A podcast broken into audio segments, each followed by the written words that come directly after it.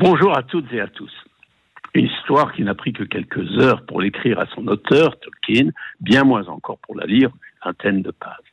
Mais quelle histoire C'est pour Stendhal, le roman, disons la fiction, c'est un miroir que l'on promène le long d'un chemin.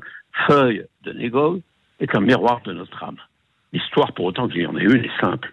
Négol, ça veut dire négligent en français, c'est un peintre qui sait mieux peindre les feuilles que les arbres, et un peintre raté pour ce qui est du succès. Il passe son temps à essayer de terminer un énorme tableau, un grand arbre avec un A majuscule, avec en arrière-plan un vaste paysage, mais il est toujours dérangé, que ce soit par son voisin désagréable à qui il rend service mais en maugréant, ou à cause de sa paresse, alors qu'il sait qu'il doit partir pour un grand voyage, que son temps est compté.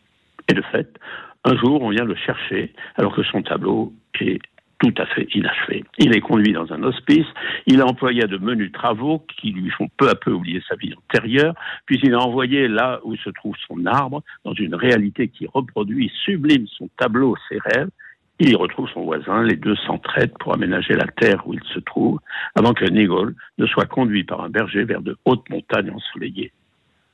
Tandis que là où il vivait sur Terre, celui qui a récupéré sa maison liquide son souvenir en deux ou trois phrases assassines c'était un fainéant inutile à la société. Ce résumé traduit, trahit, trahit bien plus qu'il ne dit la magie de cette histoire.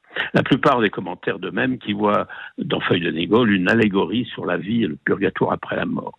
Bien sûr, Tolkien, catholique pratiquant, croyait aux deux, dur comme fer, mais il détestait les allégories. Pour ma part, au bout de je ne sais combien de lectures, relectures, j'y vois effectivement non pas une allégorie, mais plutôt une, parabole, c'est-à-dire un opérateur pour se voir en vérité devant sa destinée, devant Dieu, car est entre ses mains bien plus que dans nos pensées.